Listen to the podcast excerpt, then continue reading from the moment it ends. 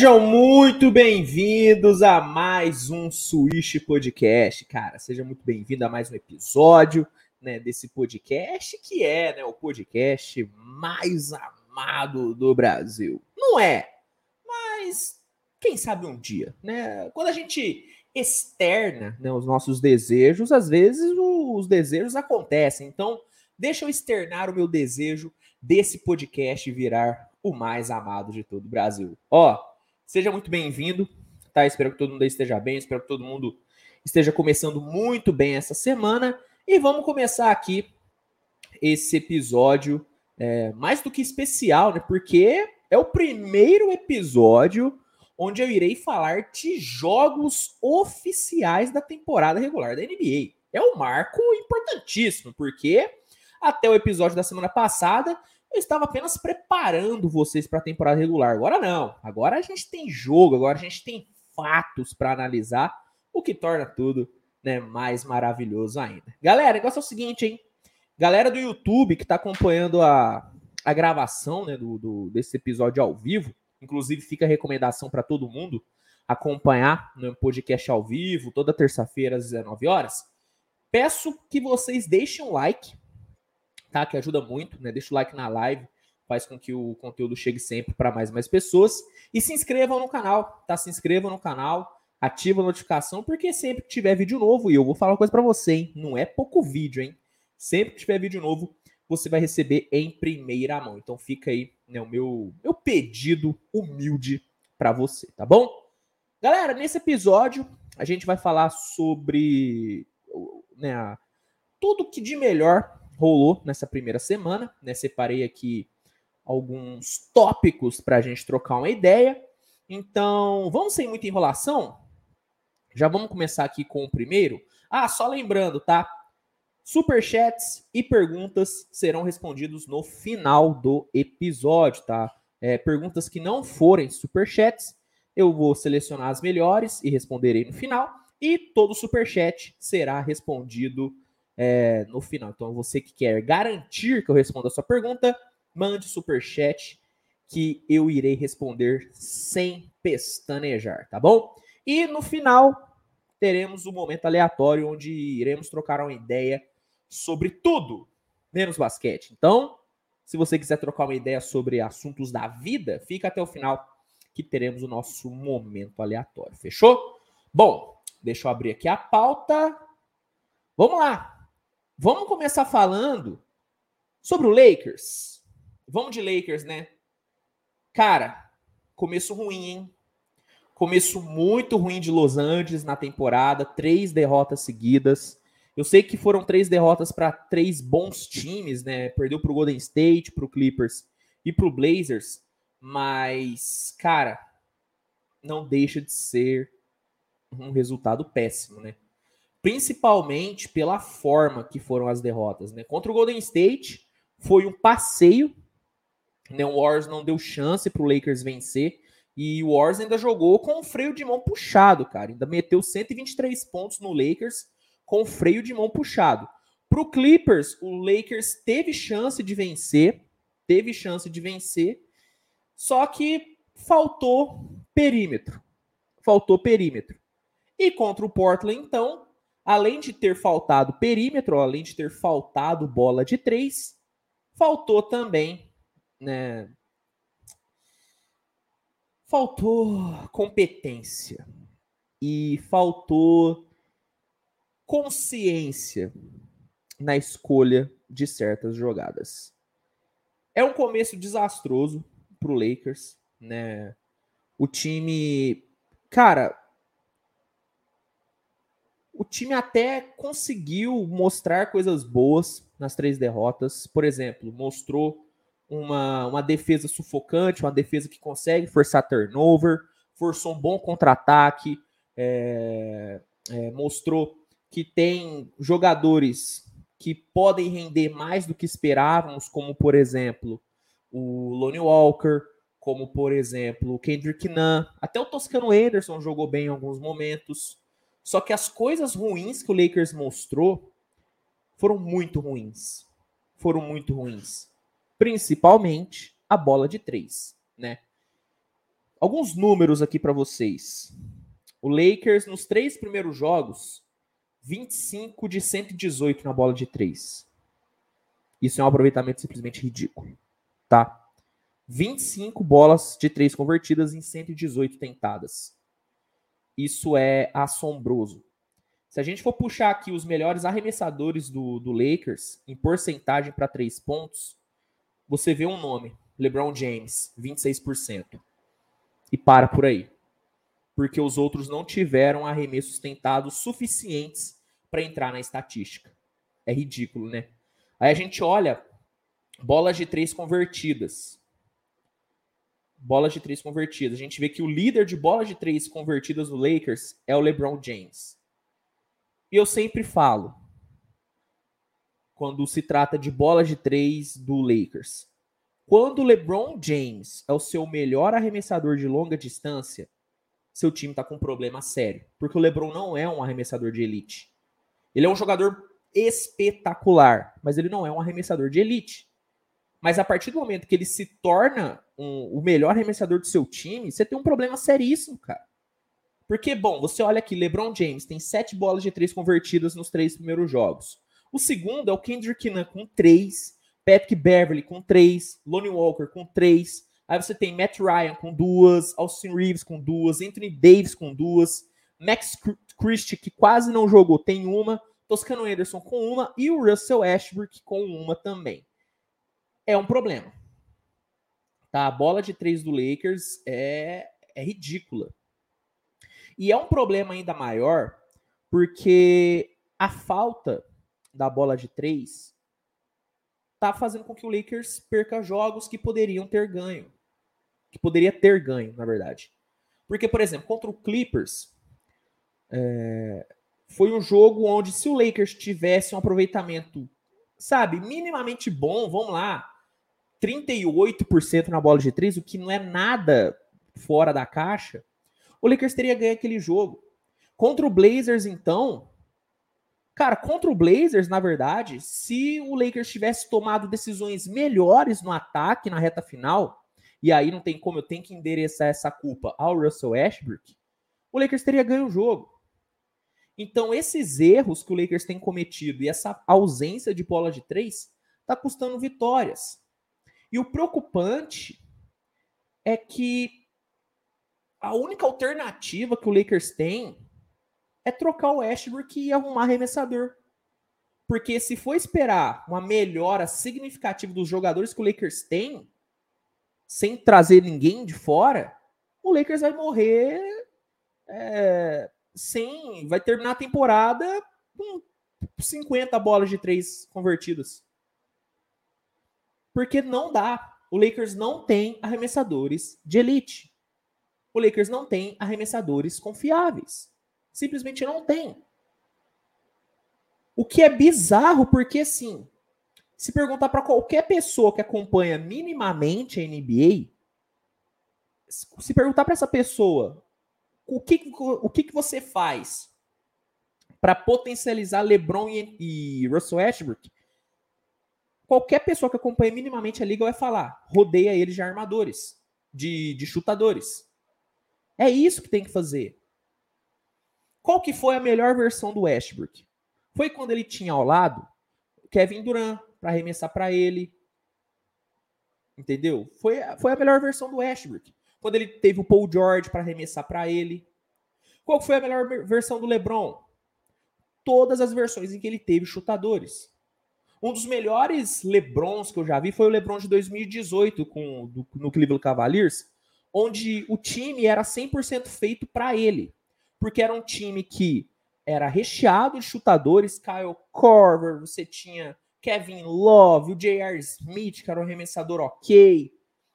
E um time que dava energia, que era rápido no contra-ataque. Então, é, assim, chega a ser revoltante você vê o Rob Pelinka não fazer o óbvio nessa montagem de elenco. E não é assim, trazer arremessadores do maior nível possível. Não, mas trazer arremessadores ok. Um Buddy Hilde, um, um Harrison Barnes. manter o Malik Monk, sabe? Até um Danny Green, até um Danny Green. Você não precisa ir buscar um Clay Thompson, ir buscar um Jordan Poole, um Curry, não precisa. Você só precisa de arremessadores OKs. Mas nem isso o Lakers fez e agora tá pagando preço. Porque na liga de hoje, você não ter arremessadores no time não te qualifica para competir. É simplesmente isso. E falando agora da questão Westbrook, cara, sim, é é muito preocupante, cara. A gente está falando de um jogador que está com 29 minutos de média e que tem 10,3 pontos, 6,7 rebotes, 4,3 assistências. Só que aí você olha é, o seu o field goal dele, cara, você chora sangue. Ele tem 38% para dois pontos, 8% para três, cara. 8% para três. Cara, é, é assim, é, é triste, velho. É triste falar isso do Westbrook, porque é um cara que eu gosto muito, é o maior ídolo da história da minha franquia, eu sempre falo isso. Mas o Westbrook hoje é um cara que não tem que não tem utilidade no Lakers, velho. Não tem utilidade no Lakers. Essa situação já tá virando vergonha alheia. Sabe? Chega, chega a, a, ser vergonhoso. Quando eu assisto o jogo do, do Lakers e vejo o Westbrook forçando bola, vejo o Westbrook tentando arremessar para três pontos, parece que eu tô assistindo The Office. Parece que eu tô assistindo aquele episódio do The Office em que o Michael é, tenta assumir o protagonismo do casamento da Phyllis. Sabe, é vergonha alheia. É vergonha alheia, eu me sinto mal. Eu me sinto mal. Me dói ver isso. Me dói. E aí você olha as informações que saem é, de que o Pelinka quer esperar 20 jogos para decidir se vai trocar o Westbrook. Cara, você fica puto porque, velho, a solução tá, tá muito tá muito clara. É trocar o Westbrook e trazer um arremessador. E assim, sendo sincero, eu acho que o mais importante mesmo é trocar o Westbrook, tá? Se vier um arremessador, maravilhoso. Mas se não vier, cara, aceita qualquer pacote, só troca o Westbrook. Não tem como mais o Westbrook ficar no Lakers. Tá fazendo mal pro Lakers e mal para ele. E mal para ele. Entende? Assim, algo que pode ser um alento pro torcedor é que tá saindo informações de que o Lakers está em conversas com o Terry Rozier, com o Hornets, com o Spurs, pelo Josh Richardson. Então, aparentemente, o Lakers tá fazendo ligações, o Lakers tá tentando trocar o Westbrook. Então, isso pode ser um alento para o torcedor. Mas isso já tinha que ter sido feito muito tempo atrás, entendeu? Já tinha que ter trocado. E esse plano de, de segurar 20 jogos para trocar o Westbrook tem que ser abandonado esse plano. Tem que trocar agora, depois do que aconteceu contra o Blazers, onde o Westbrook achou que ele poderia decidir o jogo e entregou a bola de graça para o Blazers matar a partida. Depois daquilo que aconteceu, tem que trocar. Não tem mais como, entendeu?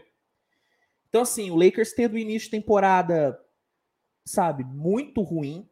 O que pode ser bom assim para o Lakers, o que pode né, deixar a torcida um pouquinho mais feliz, é que LeBron e Anthony Davis estão jogando bem.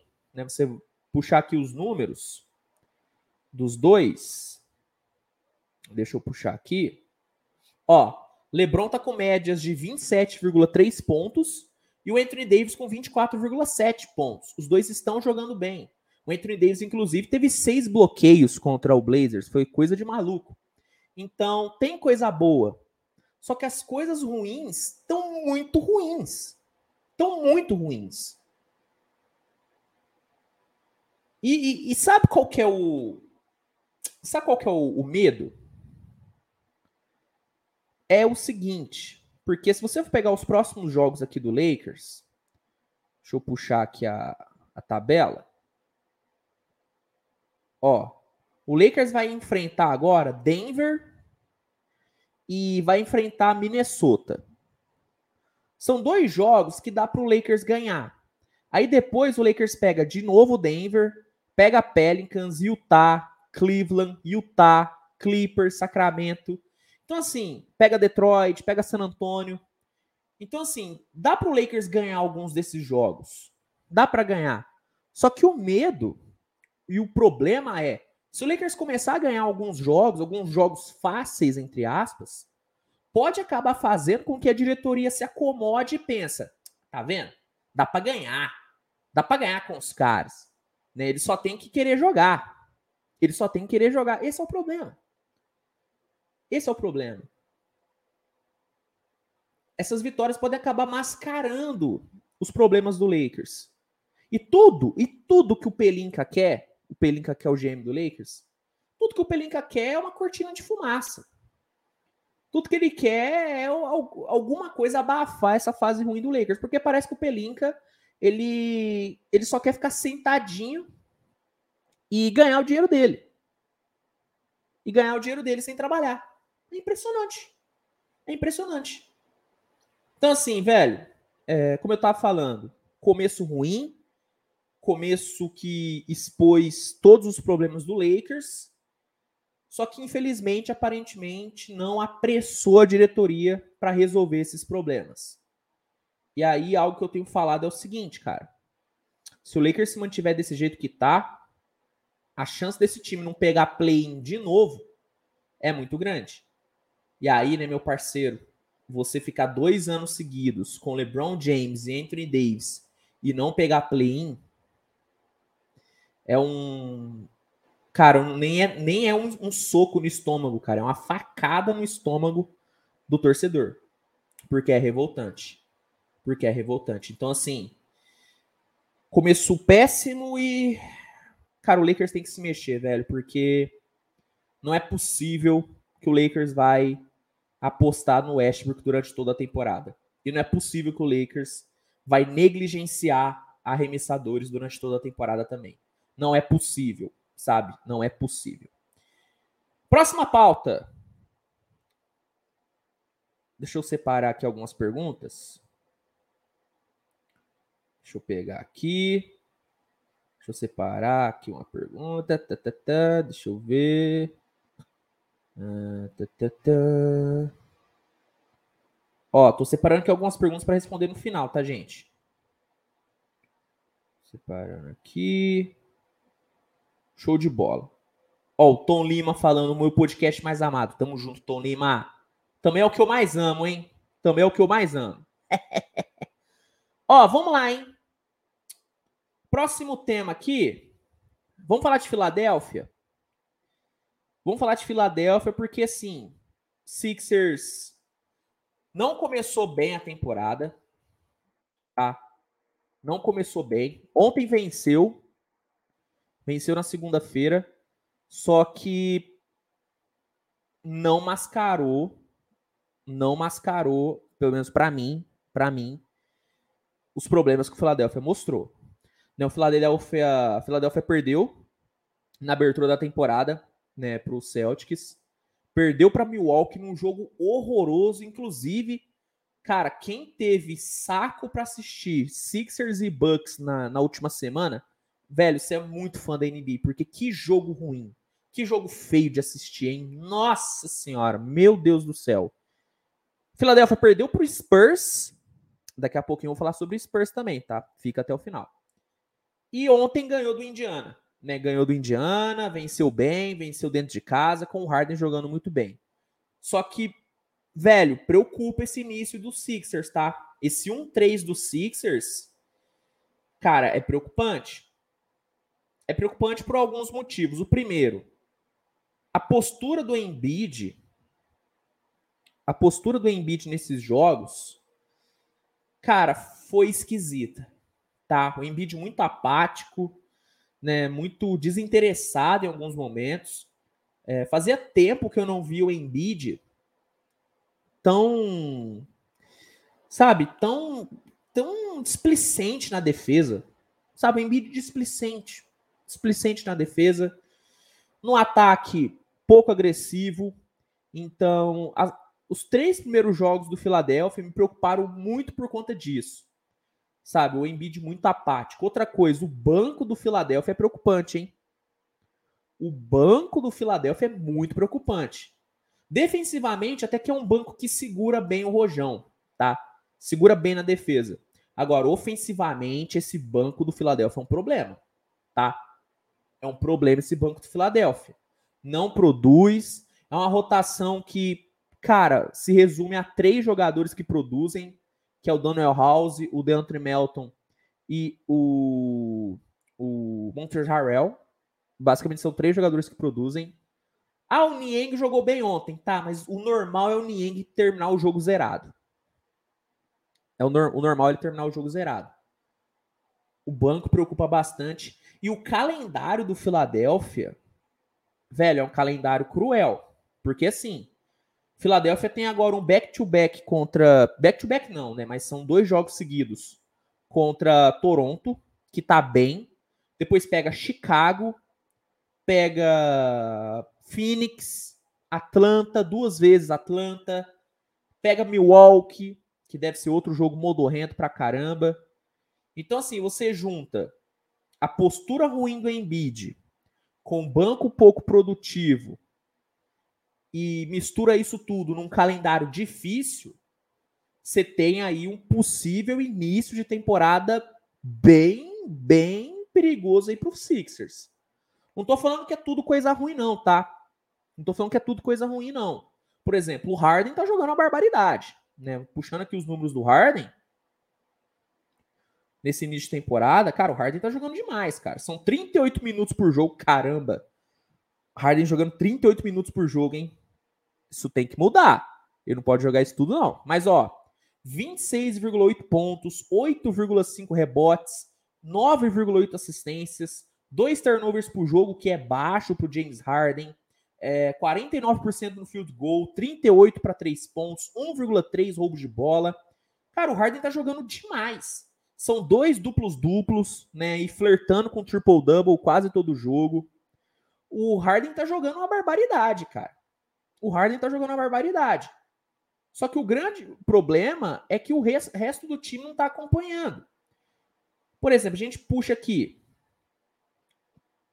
na pontuação você tem o Harden liderando, você tem o Embiid com 26,8 pontos, só que assim, esses 26,8 pontos do Embiid são enganosos, tá? O Embiid não tá jogando isso tudo. O Embiid não tá jogando isso tudo. Aí você tem o Tyrese Maxey com 17,3 pontos. Tá me decepcionando o Tyrese Maxey. Eu esperava mais dele.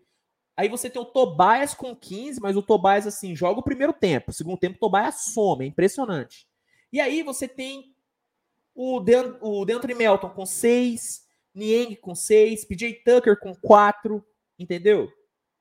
Esse ataque do Philadelphia é um ataque muito burocrático que se resume a isolation no Harden e pick and roll com o Embiid. E é uma defesa absurdamente lenta.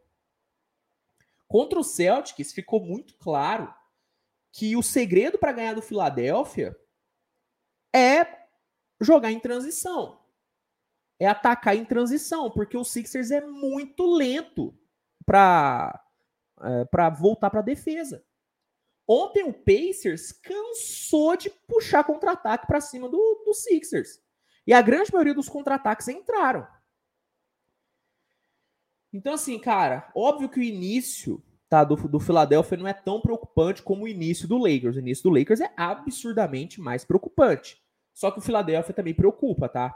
Philadelphia tá me decepcionando, esperava mais. O Harden tá me surpreendendo, eu não esperava um Harden tão bem, só que o Philadelphia em si tá me decepcionando. E a postura do Embiid, eu não sei se é porque é início de temporada e ele tá meio que jogando, né, né, ainda em ritmo de férias, mas sendo isso ou não, tem que mudar, tá? Porque o Embiid, ele é, velho, ele é o coração desse Philadelphia. Ele é o franchise player. O franchise player não é o Harden. O franchise player é o Embiid. E aí você tendo o seu franchise player com a postura, sabe, de uma postura blazer, blazer, sabe? É, é preocupante, cara. Então, Filadélfia também não começou muito bem a temporada, não. E um dos grandes hypes dessa temporada é o Filadélfia, né? Então, decepção. Decepção, porque você pega esse Filadélfia jogando mal, tendo um holofote em cima, né? Porque muita gente está de olho no Filadélfia. E muita gente está vendo todos os problemas que o Sixers tem mostrado. Então, Filadélfia também não teve um início bom de temporada, não, galera. Não teve um início bom de temporada, não. Vamos lá? Puxar, puxar algumas perguntas aqui. Se tiver alguma, eu já respondo aqui também na hora para vocês, tá? Hum, deixa eu puxar aqui algumas. Oh, perguntas boas aqui, hein? Perguntas boas aqui. Ó, o, o, o Brilock falando que viu o jogo contra o Bucks. Feio, mas venceu. É, o Bucks jogou mal, mas ganhou. O importante é ganhar, né? O importante é ganhar. É o Marcelo Pinheiro falando, né, que, que estranhou justamente a postura do Embiid, passivo, indolente, exatamente isso, cara. É, o Gui, Gui mandou o seguinte: Filadélfia tem nível para passar por uma defesa forte em sete jogos? Ou será que vai ficar no quase esse ano novamente? Então, é, no meu preview, no meu preview, eu botei o Sixers caindo na segunda rodada eu tenho sérias dúvidas sobre esse ataque dos Sixers em sete jogos contra uma defesa forte e um contra-ataque rápido, como por exemplo um Toronto Raptors. Eu, eu não confio no Philadelphia, não, velho. Sendo sincero. Numa série de sete jogos hoje, Sixers e, e Raptors, eu confio mais no Raptors. Pelo estilo de jogo, pelo encaixe de jogo. Entendeu? Então, o Sixers vai ter que melhorar muita coisa até os playoffs, hein? Vai ter que melhorar muita coisa até os playoffs. Separei aqui algumas perguntas. Vamos aqui para o próximo tema. Vamos aqui para o próximo tema, que é. Ah, vamos lá, hein? Vamos falar sobre os inimigos do tanque. Temos que falar sobre os inimigos do tanque aqui. Vamos começar com o Utah Jazz. Meu amigo, o Utah. Cara, o Utah se perdeu no personagem, né? O Utah começou a temporada encarnando um time de playoff e tá, tá acreditando nisso, hein? Tá acreditando nisso. Ó. O Utah começou a temporada vencendo o Nuggets por 123 a 112. Um jogo simplesmente fantástico. Fantástico do Utah Jazz. Jogou muita bola, engoliu o Denver. Essa é a grande verdade. O Denver não teve chance de vencer. Depois o Jazz conseguiu uma vitória suada contra o Minnesota. Grande jogo, né? A, a lei do ex não deu certo pelo lado do Gobert. Né? O Gobert acabou perdendo para o seu ex-time e o tá jogando muita bola. Utah venceu o Pelicans na prorrogação com o game winner do Kelly Olynyk e ontem perdeu para o Houston Rockets, mas fez um bom jogo também. Cara, o Utah não tá querendo tancar, né? Porque assim, era muito claro para mim que o Utah seria um time que iria começar a temporada perdendo tudo. Mas não, cara. O Laurie Marketing tá jogando uma barbaridade, são 21,5 pontos de média. O Jordan Clarkson jogando muito bem, começando de titular, 18,5 pontos. O Colin Sexton dando muita energia para esse time. É, o Malik Beasley vindo bem. O Mike Conley não tá tão bem, mas o Vanderbilt, por exemplo, tá jogando muita bola na defesa. Velho, o Utah tá jogando demais, cara. O Utah tá jogando demais. Eu, particularmente, acho que é vaca em cima da árvore, tá? Uma hora vai cair. Uma hora vai cair. Eu acho que vai chegar um momento que o Utah vai começar a perder. Só que esse início é muito bom. É muito bom. Muito bom mesmo, cara. Porque se você, assim, vamos falar a verdade, se você for pegar o elenco do Utah, não é um elenco ruim. Você tem bons nomes ali. Só que pelos movimentos que o Jazz fez na off-season, de trocar o Mitchell, trocar o Gobert, trocar o Bogdanovich, trocar o Queen Snyder, Queen Snyder livre no mercado ainda, hein? Alô, Brooklyn Nets, hein? Queen Snyder livre no mercado. todos esses movimentos indicaram, né, que o, que o Utah iria pro tanque. Só que não, velho. Né, o Cara, me fugiu o nome do treinador agora do do Utah. Deixa eu puxar aqui que eu preciso dar o mérito para ele. Deixa eu puxar que eu preciso dar o mérito aqui para ele, velho. O cara tá treinando muito bem o time. Cadê? Peraí. Deixa eu ver se vocês mandaram no chat. Quem lembrar o nome do treinador do Utah, por favor, manda aqui no chat. Que eu... Utah Jazz. Me fugiu, cara. Ele era assistente do Doca. Will Hardy. Will Hardy. Cara, que trabalho bom do Will Hardy, hein? Que trabalho bom do Will Hardy nesse início de temporada. Tô gostando muito do dinamismo do Utah na defesa. Tá? Gostando muito do dinamismo. O ofensivamente é um time muito solto, muito solto, chuta bem para três, cria bem arremesso, né? É... Will Hard adora jogar no small ball também, adora jogar no small ball. Então assim, cara, o trabalho dele é muito bom, muito bom. E mesmo eu ainda achando que uma hora o Utah vai começar a perder, esse início é bom pra caramba. É inegável que o início do Utah é bom pra caramba. Então, o Utah com certeza é um inimigo do tanque. O Utah não tá querendo, não tá querendo é, tancar. Pelo menos nesse início de temporada. Assim como o San Antonio Spurs, hein? O Spurs também inimigo, inimigo do tanque, né? O Spurs começou uh, começou perdendo, né? Perdeu pro, pro Hornets, então deu um indício grande de que iria realmente tancar na temporada, porque perder para esse Charlotte, meu amigo, você tem que se esforçar, porque que time fraco esse é esse Hornets, hein? Todo respeito à torcida do Charlotte, mas o time é fraco. Então, o Spurs deu todo o indício que iria tancar perdendo para o Charlotte, tomando 129 pontos do Charlotte. Só que aí, meu parceiro, três vitórias seguidas. E assim, três vitórias contra três bons times. O Spurs venceu o Indiana, que é um time chato de se jogar, venceu fora de casa ainda. Venceu o Spurs fora de casa. É, venceu o Sixers, ó. Spurs venceu o Sixers fora de casa, 114 a 105. E venceu ontem o Minnesota é, 115 a 106, cara. São três vitórias seguidas três grandes vitórias, e isso só comprova algo que tem sido dito há muito tempo. Enquanto o Popovich for treinador do Spurs, o Spurs não vai conseguir tancar direito. O Popovich ele é, é alérgico a, a, tanque, sabe? Assim como o Lakers é alérgico à bola de três, o Popovich é alérgico ao tanque. Ele não consegue perder sete jogos seguidos, cara. Ele não consegue. Entendeu? E, obviamente, por um lado, isso é maravilhoso, porque você constrói uma cultura vencedora nos moleques, por exemplo, Devin Vessel. Devin Vessel tá jogando muita bola, cara. Se você for pegar aqui os números dele, deixa eu puxar aqui. É... Ó, cara, o Devin Vassell tá com 19,8 pontos, cara. Tá jogando muito bem. Keldon Johnson tá jogando muito bem, são 20,5. Você pega esses moleques e dá uma cultura vencedora. Não deixa eles se acostumarem com a derrota. Então, por esse lado é muito bom. Só que o lado ruim é que o Spurs não vai conseguir usar direito as picks que tem. Entendeu? Porque assim, as picks que vieram do Hawks, cara, o Spurs não vai conseguir tirar muita coisa delas.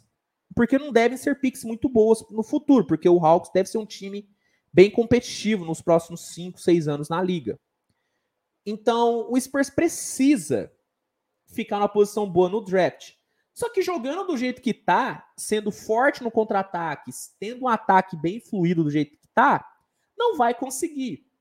Então, o Spurs talvez, assim como o Utah também, é, podem ser times punidos pela competência dos seus treinadores. Então, cara, tá, tá sendo bem legal, velho. Tá sendo bem legal ver né, San Antônio, Utah, é, fugindo do tanque. Tá sendo bem legal, velho. Tá sendo bem legal mesmo. E ao mesmo tempo, a gente está vendo algumas equipes que vão tancar e que estão tancando, mas jogando bem, cara. Por exemplo, o Houston. O Houston tá atacando bem pra caramba. É que defensivamente é uma peneira. Mas o Houston tá atacando bem pra caramba. Jalen Green, Kevin Porter, Jabari Smith teve um bom jogo ontem contra o próprio San Antonio Spurs. Você olha o Oklahoma, por exemplo. Pô, o Oklahoma perdeu? Perdeu, cara. Perdeu tudo, mas tá, mas tá mostrando um basquete interessante. O Shai tá jogando muito bem. Você pega o Detroit, pô, o Detroit tá jogando bem pra caramba. Jaden Ive jogando bem. Então, assim, você olha os times que, que estão tancando, eles estão jogando bem. O Orlando, pô, o Orlando é brincadeira, cara. O Orlando tá jogando muita bola. O Paulo Banqueiro tá jogando demais. Tá perdendo? Tá perdendo, mas tá mostrando um bom, um, um bom nível. Então, esse início de temporada tá sendo bem legal e bem. É, e bem. E bem surpreendente tá sendo um início bem legal e bem surpreendente das equipes que, na teoria, iriam e talvez ainda irão tancar na temporada. Tá sendo bem legal, velho. Tá sendo bem legal ver os inimigos do tanque. Os inimigos do tanque. Pra galera que tá perguntando o que é tancar, tancar é, é o ato de você perder de propósito para conseguir ficar numa posição melhor no draft seguinte. Já que as escolhas de draft são tabeladas tendo como base a posição que as equipes ficaram na temporada anterior, quanto pior você vai na temporada, mais chance você tem de conseguir uma boa escolha no draft. Claro que com esse novo sistema, você fica em, em você ter a pior ou a terceira, quarta pior campanha, não muda muita coisa. Não muda muita coisa, mas mas você tendo uma das quatro, três piores campanhas, te garante uma chance maior de ficar no topo do draft. Então, tancar seria isso, seria o ato de você perder de propósito para tentar uma escolha melhor, tentar uma posição melhor no draft seguinte, tá? É, espero que quem esteja com dúvidas sobre o que é tancar tenha entendido. Espero que eu tenha conseguido explicar bem também. Que às vezes eu me enrolo, hein?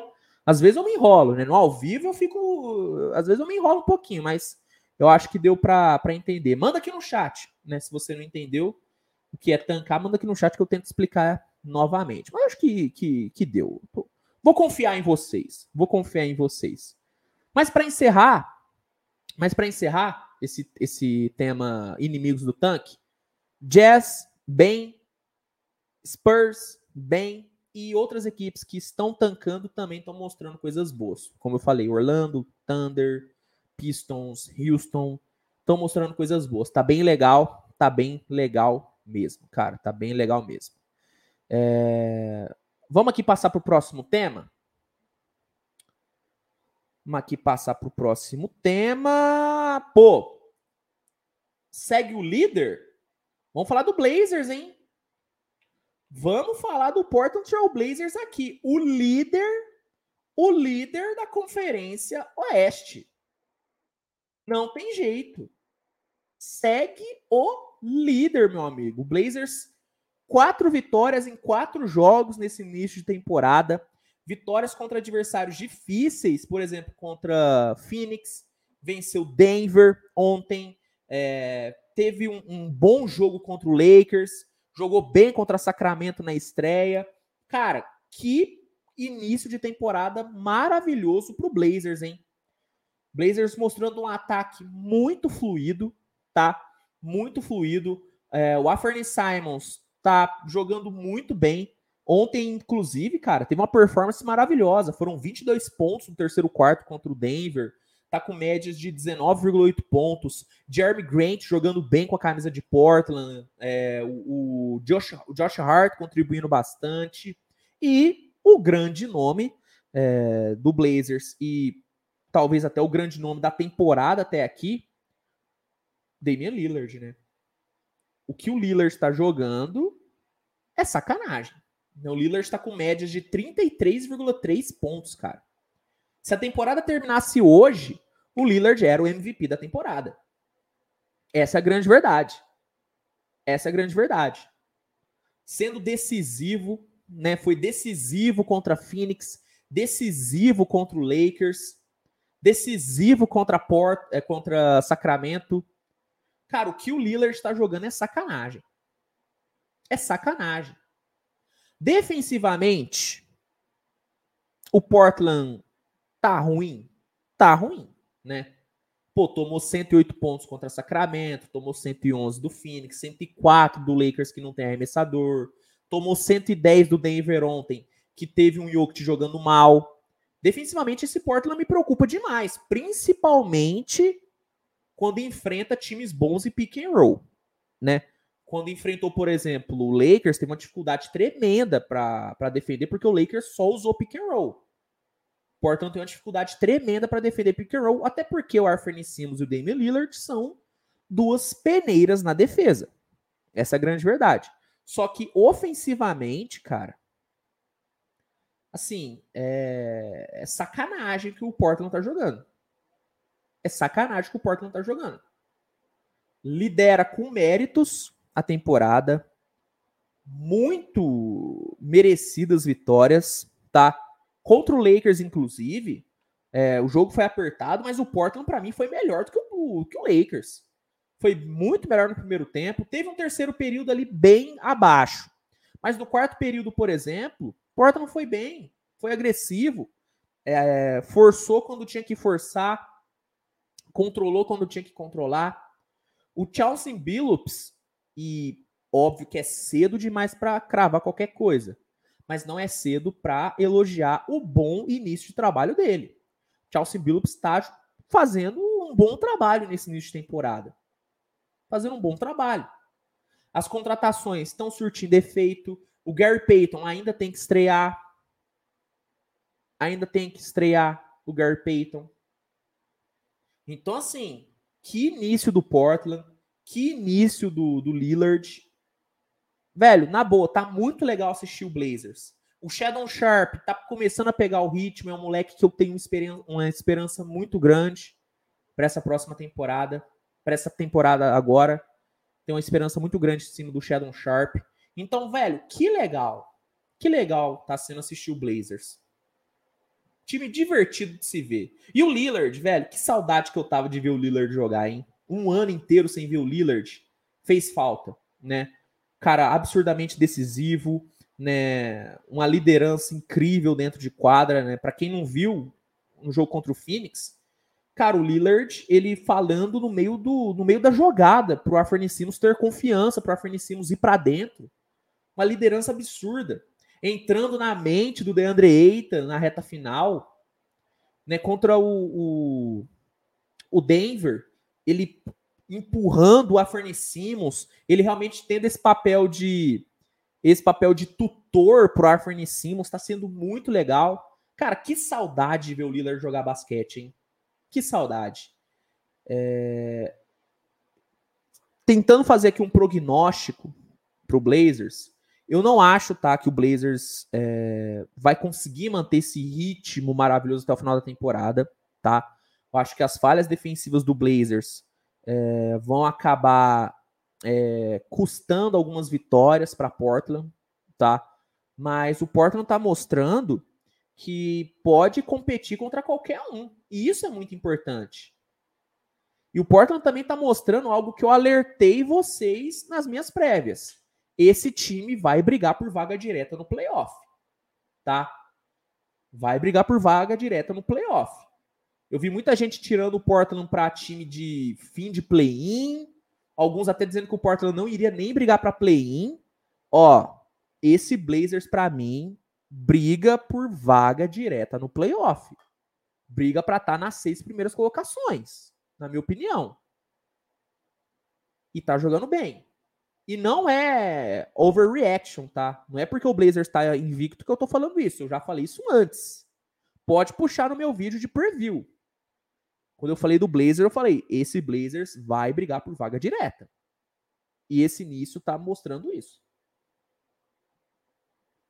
Gostando muito mesmo, cara. Gostando muito mesmo de ver o Blazer jogar bola. Tá bem legal. Tá bem legal. Muito maneiro. Muito legal mesmo. Deixa eu puxar aqui algumas outras perguntas, porque a gente está partindo pro último tema. Pro último tema da live, hein? Então, Deixa eu puxar aqui algumas perguntas para o final. Bom, vamos lá. Perguntas puxadas. Vamos para o último tema? Vamos para o último tema? Cara, quero falar sobre o Celtics. Para fechar. Quero falar sobre o Celtics para fechar, porque é o seguinte. O Celtics começou muito bem a temporada. Há três jogos muito bons. Só que ontem teve uma derrota, cara, dura contra o Bulls, hein? Dura contra o Bulls, hein? Tomando um vareio no terceiro quarto. Um vareio. No segundo quarto também foi brincadeira o que o Bulls fez. Mas assim, uma derrota que para mim não não acende um sinal de alerta ainda, tá? Porque as três vitórias do Boston foram três ótimas vitórias, né? Foi uma vitória muito maiúscula contra contra a Filadélfia. Né, o Celtics para mim dominou, dominou o Filadélfia, dominou. É... Contra Miami, para mim também o Celtics dominou o Miami. O placar pode dizer o contrário, porque foi 111 a 104. Mas para mim o Boston não perdeu o controle do jogo em nenhum momento. Contra o Orlando foi mais difícil do que deveria? Foi. Mas o Boston se comportou bem.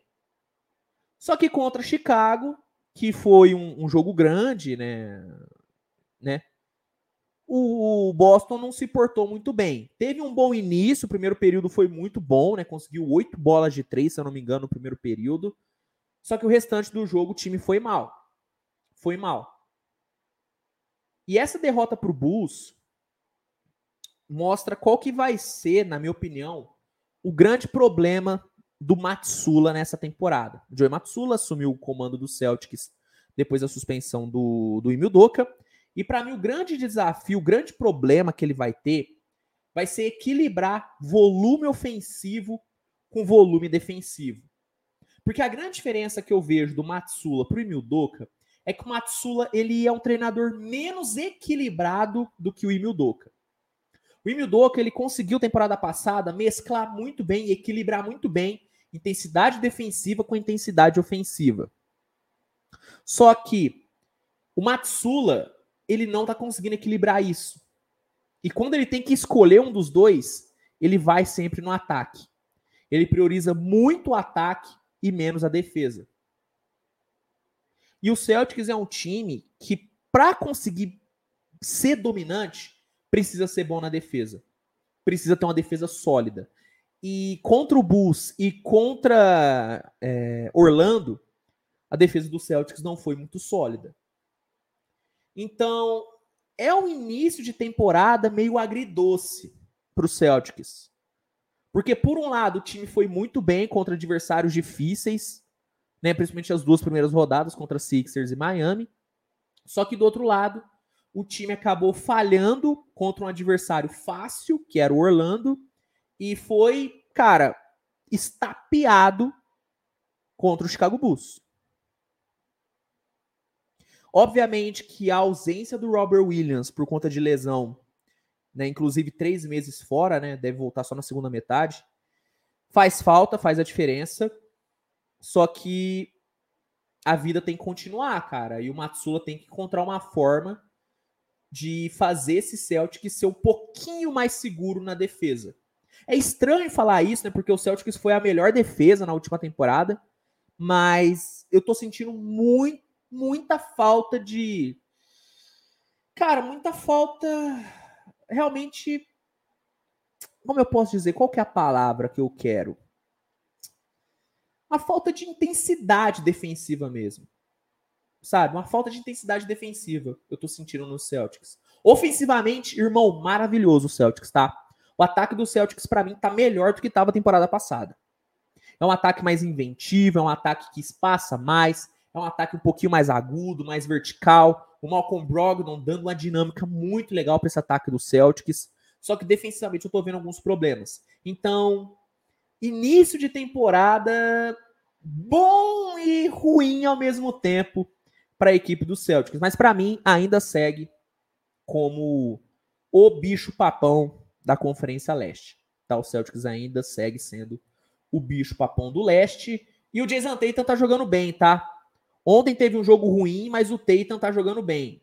Só que passar os números aqui do Tatum para vocês. O Tatum, inclusive, hoje ele seria é, o segundo o segundo colocado na corrida de MVP. Para mim, estaria atrás só do Damian Lillard. Ó, o Tatum tá com 32,5 pontos de média, 8,3 rebotes, né? 56% no field goal, 38 para 3 pontos. Tatum jogando muita bola. O Jalen Brown jogando muita bola também, tá? O que falta para mim no Celtics é encontrar um equilíbrio um pouquinho maior da defesa e do ataque. Falta só encontrar esse esse equilíbrio, tá bom? Bom, pauta encerrada, hein? Encerramos aqui a pauta. Vou aqui para a pergunta de vocês e depois a gente passa depois a gente passa para um momento aleatório para a gente encerrar a live. Ó, a galera que falou para mim falar do Golden State, cara, não tem muito o que falar do Golden State. O início, né, mostrou alguns problemas, né? O Steve Kerr, né, puto com o time contra o Kings porque quase cedeu uma vitória. Mas não tem muito o que falar do Golden State. O time tá jogando bem, o ataque é muito bom, o Curry jogando muita bola. Não tem muito o que falar do Golden State. Né? Atlanta também não tem muito o, o, o que falar, né? O Trae Young, problema no field goal, tá? Problema no field goal do Trae Young. Mas fora isso, tudo normal. Então, é, acho que esses eram os times que, que para mim, é, foram destaques nesse início de temporada, destaques positivos e, e negativos, né? Tivemos destaques positivos e negativos. Então, acho que deu para falar. Acho que eu falei, falei de tudo que eu queria falar. Falei de tudo que eu queria falar nesse episódio. Vamos aqui para as perguntas de vocês. Depois a gente passa para o momento aleatório. Faz ali um. Vamos fazer ali o quê? Uns 15 minutinhos? Uns 15 minutinhos de momento aleatório. E aí a gente encerra. Vamos lá. Ó, Primeira pergunta aqui do Vito. Switch, quem iludiu mais, o Super Grêmio de 2021 ou o Lakers de 2022? O Super Grêmio, né? Porque o Lakers de 2022 não tem expectativa nenhuma. A expectativa é o Lakers, é, era do Lakers ser no mínimo competitivo para pegar playoff. Mas nada além disso. Super Grêmio, pô, a expectativa era do Grêmio ser campeão de tudo, pô. Então, Super Grêmio decepciona mais. Acho que não tem nem, nem comparação. Nem comparação. É, o Gui Pera aí, aqui. Boa, boa noite. O Westbrook vale uma pick de primeira rodada? Você trocaria ele por uma pick de primeiro round no seu time? Depende qual time. Se minha pick for é, top 15 para baixo, eu acho que vale ainda. Agora, uma top 6, uma top 7, hoje eu não trocaria pelo Westbrook, não. Uma 6, 7 eu não trocaria, não. Mas o, o, o, o Lakers não tá buscando pique em troca do Westbrook, não, tá? O Lakers tá buscando um arremessador. O Lakers não quer pique. Inclusive, o Lakers deve se desfazer das suas picks para trocar o Westbrook, só para deixar isso claro. Mas para mim, Gui, respondendo a sua pergunta, eu não acho que o Westbrook vale uma pique top 15 para cima. Agora, top 15 para baixo, aí eu acho que, que vale. Marcelo Pinheiro, até o momento, seria o Clay o jogador mais abaixo do Warriors? Cara, o Kuminga tá mal também, né? O Kuminga tá mal. O Kevin Looney não começou bem a temporada. O Jordan Poole jogou bem o último jogo, só que antes ele não estava jogando muito bem também, não.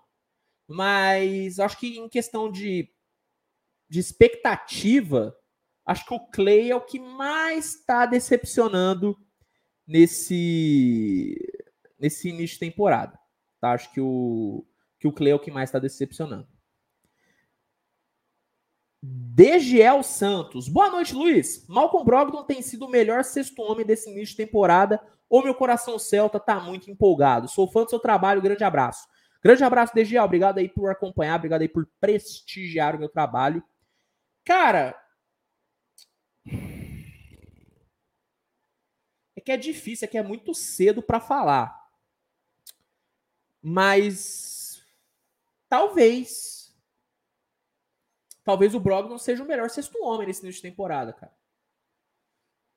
Tentando pensar aqui em mais alguns.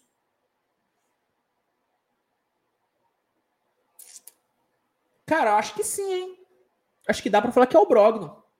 Brogdon é nesse início ele é o melhor sexto homem. Tyler Hero virou titular, Jordan Clarkson também tá, tá jogando titular em vários momentos. Malik Beasley tá bem.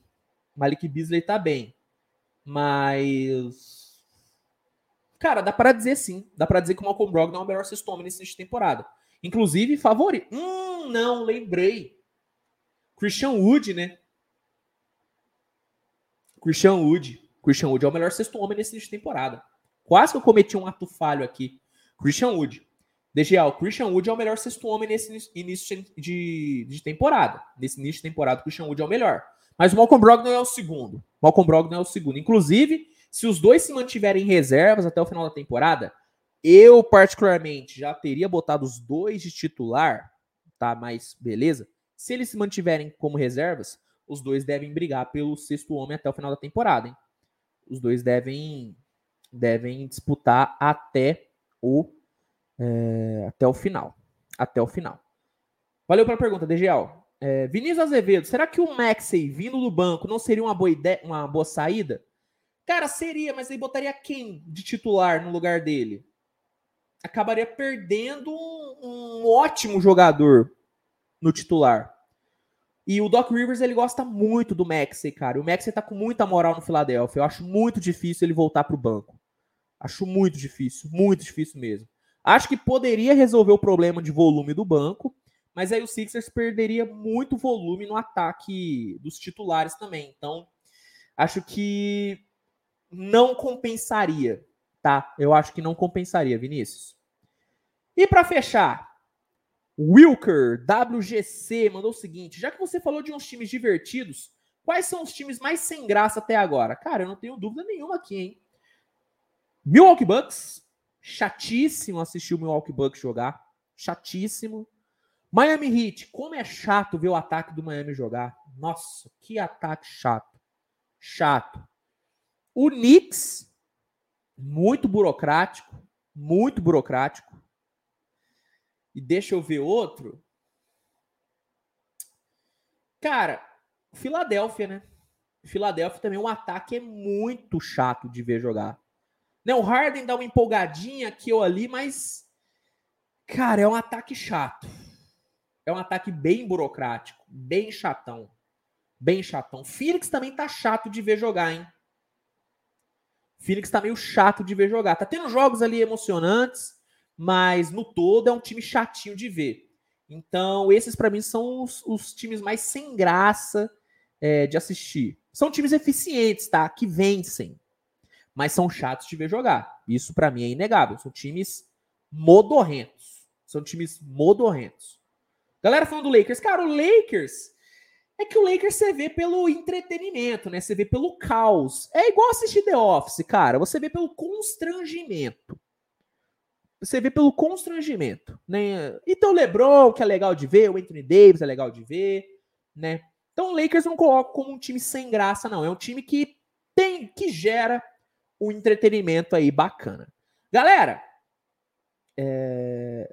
pra gente terminar aqui, vamos pro momento aleatório. Para quem não sabe, para quem tá aqui pela primeira vez, momento aleatório é um momento onde eu, cara, eu paro de falar sobre basquete e só respondo perguntas não relacionadas a basquete ou a NBA. Então, tá aberto aqui um momento aleatório. Se você quiser aí né, um conselho amoroso, se você quiser aí né, um conselho sobre a vida, se você quiser falar sobre alguma série, algum outro esporte, quem sabe, esse é o momento.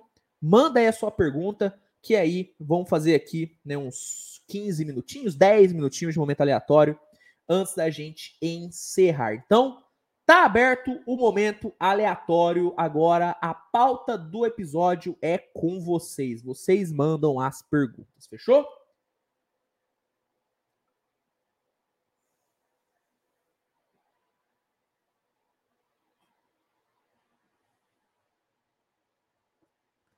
Rapaz, bebam água, hein? Bebam água. Vamos lá. Vamos lá. Ó. Samuel mandou o seguinte: Tô assistindo esse anime Chainsaw Man, Chainsaw Man, É, se não, recomendo demais. Ah, portanto, se eu tô assistindo, cara, não tô assistindo, não assisti esse ainda, é bom. É bom. Do que, que se trata, Samuel? Disserte aqui no, no, no chat. Sou muito fã de, de anime, tá? Pra quem não sabe, sou muito fã de anime. Então, esse ainda não conheço, não. Eu estou reassistindo o Full Metal Alchemist. Tô assistindo o Full Metal Alchemist Brotherhood, tá? Então tá, tá bem. Eu amo Full Metal, né? Então é o que eu estou focando agora. Mas manda aí, cara. Mas manda aí, manda aí. É... Sobre do que, que é esse anime que eu fiquei curioso. Wilker mandando, Luiz é noveleiro, galera. Fica a dica. É, eu sou noveleiro pra caramba. Pra caramba, não tem jeito. O Wellington mandou, gosta de games? Se sim, qual o jogo favorito? Cara, eu amo videogames. E o meu jogo favorito é The Witcher 3. Tá? Meu jogo favorito, jogo até hoje, tá? Jogo até hoje. Sou fã do RPGzão. É, então The Witcher 3 é o meu favorito. Mas eu estou ansiosíssimo pelo God of War Ragnarok. Né? Não tem jeito. É, já tenho. Já tenho um PS5 no jeito para pegar emprestado para jogar. Então, estou bem ansioso pro God of War Ragnarok. Mas o meu favorito é o The Witcher. E eu sou muito fã de games, tá? Marcelo Pinheiro, Luizão, assistiu House of Dragon? Cara, não assisti ainda e eu estou me culpando demais, cara. Não assisti ainda, tenho que assistir. Tô conseguindo fugir de todos os spoilers possíveis. Então, eu tenho que assistir, cara. Ainda não vi, a galera tá falando que é boa pra caramba. E eu estou curioso. Eu tenho que assistir, só que eu não tô tendo tempo, cara. Quando a NBA volta, eu não consigo fazer mais nada, cara. Porque eu, todo dia jogo, eu tô cobrindo o jogo pra caramba, assistindo o jogo pra caramba. Eu amo, tá? Eu amo, eu amo meu trabalho, eu amo cobrir NBA. Só que acaba que eu fico sem tempo para fazer outras coisas. Mas eu vou arrumar um tempo, eu tenho que assistir House of Dragon, porque a galera tá falando que é boa pra caramba. É... Que jogos tu joga de videogame? Cara, The Witcher 3 eu jogo até hoje, quando eu tenho tempo. É... Só que por conta dessa correria de, de, de produção de conteúdo e tudo, eu tenho, eu tenho jogado joguinhos um pouquinho mais rápidos, como por exemplo um 2K, eu vou lá, jogo uma, duas partidinhas no My Career, FIFA de vez em quando eu jogo, né? Mas quando eu tô com tempo e, e posso mesmo me dedicar, eu gosto muito, é, gosto muito de The Witcher, é o que eu mais gosto. Eu fico imerso, RPGzão, eu adoro, eu adoro, eu adoro. É... J Predador 2, tem coragem de chutar um tema da redação do Enem? Cara, é difícil, hein? Cara, é complicado. Eu lembro que no meu Enem, o tema foi a implementação da tecnologia nos estudos. Tema bem legal, cara. Eu consegui fazer uma boa redação, não tirei o máximo, mas eu fiquei bem perto do máximo na redação. Fui bem, eu lembro que eu fui bem na redação do Enem. Eu, eu, eu amo escrever, né? Eu adoro escrever. Cara, para esse ano, cara, eu chutaria que vai ser algo relacionado à geopolítica por conta dos confrontos na, na Rússia e na Ucrânia. Eu chutaria que seria algo relacionado à geopolítica, tá? Acredito que seria algo relacionado à geopolítica, na minha opinião, na minha opinião. Então, fiquem por dentro, tá? Assistam o Professor Rock. O professor Rock é o, é o maior especialista de geopolítica do Brasil. Então, vale a pena aí acompanhar. Vale a pena aí acompanhar. É... Marcelo Pinheiro, Fullmetal é o anime que julgo de maior qualidade, feito na medida certa, sem alongamentos. Cara, é perfeito, cara. Fullmetal é perfeito. É meio pesado em alguns episódios? É meio pesado, mas é maravilhoso. Mas, Marcelo, deixa eu te falar. Eu não sei se você já assistiu Attack on Titans.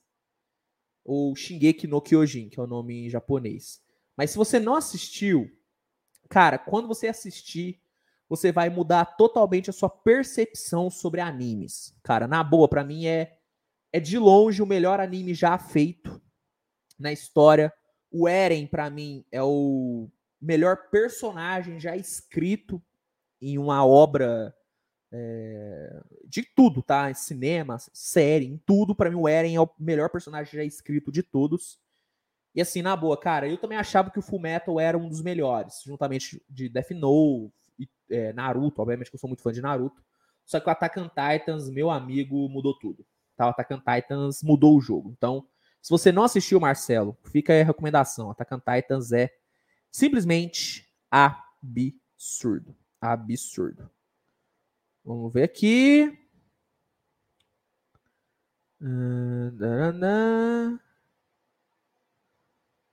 É, já jogou The Last of Us? Eu joguei um, cara. Eu não joguei o 2. Não joguei o 2, hein? Tem que assistir. É, tem que assistir, ó, tem que jogar. Tem que assistir, né? Porque é um, é um filme interativo, The Last of Us, né? É uma baita de uma obra cinematográfica, mas os dois ainda não joguei. Eu ainda não joguei. Um eu joguei. Maravilhoso, hein? Belíssimo jogo, belíssimo jogo. Uh, vamos lá. Vamos ali para mais para as últimas aqui, para a gente encerrar. Samuel, como tá sua vida amorosa? Cara, não tá, né? Não tá. Pô, tá difícil, cara. Tá difícil. Eu. Pô, tô, tô, tô sem tempo, cara. Falar bem a verdade. Tô muito focado no trabalho, tô imerso demais no trabalho. E tá difícil, cara. Minha vida amorosa tá. Não tá, né? Não tenho vida amorosa. Fala bem a verdade, Samuel. Não vou nem me alongar muito, porque senão eu vou, né, chorar aqui e não vai ficar legal. Mas não tá tendo vida amorosa. Não tá tendo vida amorosa, Samuel. Essa é a grande verdade. É, vamos lá. Ó, o Marcelo falando ó, que o Attack on Titan está na lista dele, irmão. Cara, só assiste. Só assiste. Só assiste. Samuel, Levi ou Sasuke, qual o melhor personagem? Cara, o Sasuke é mais bem trabalhado, né? O Sasuke é mais bem trabalhado. Só que o Levi é um puta personagem bom, hein? Levi é do, do Attack on Titans e Sasuke do Naruto, tá, gente? Só para contextualizar, para quem não sabe. É... Mas eu acho que é o Sasuke. Eu acho que o Sasuke é mais bem desenhado. Você, você, você fica um pouquinho mais é, simpatizado com o Sasuke. Um pouquinho mais. Apesar dele ser um pau no cu em alguns momentos, você fica. Você gera um empate um pouquinho maior. O Levi, ele é muito frio. Quando você sabe um pouquinho mais da história dele, pô, você fica. Você fica um pouquinho mais, né? Você, você, você entende o cara. Mas eu acho que o Sasuke você acaba gerando um empate um pouquinho maior. O Sasuke eu acho que é um personagem melhor. Então eu, eu diria que o Sasuke é um personagem melhor que o Levi. Vamos lá, hein? Última pergunta, pra gente encerrar. Nicole Nazaré. Lembro que você comentou sobre ter feito farmácia, acabou não se identificando com o curso, primeira vez acompanhando por aqui. Ó, seja bem-vinda, Nicole, obrigado pela sua audiência. Ó, eu não me identifiquei, tá? Porque não era uma parada que eu queria fazer. Né? O que eu sempre quis fazer é isso, cara. Produzir conteúdo, é falar sobre basquete, é trabalhar mais voltado para o jornalismo. Só que na época, como eu trabalhava em um laboratório, porque foi a única opção de emprego que eu achei. Não, não assim, não cuspi no, no prato onde eu comi, pelo amor de Deus, foi muito importante para mim. Só que não era o que eu queria. E eu fiz farmácia por conta do trabalho, para complementar. Então não era uma parada que eu fazia com vontade, que eu fazia com tesão. Então eu não me identifiquei. Como era eu mesmo que pagava a faculdade, não eram os meus pais, eu, né, eu me senti né, na liberdade de largar porque não estava me fazendo bem, eu estava sentindo que eu estava perdendo muito tempo, mas para quem gosta, tá? É um puta curso bom, tá?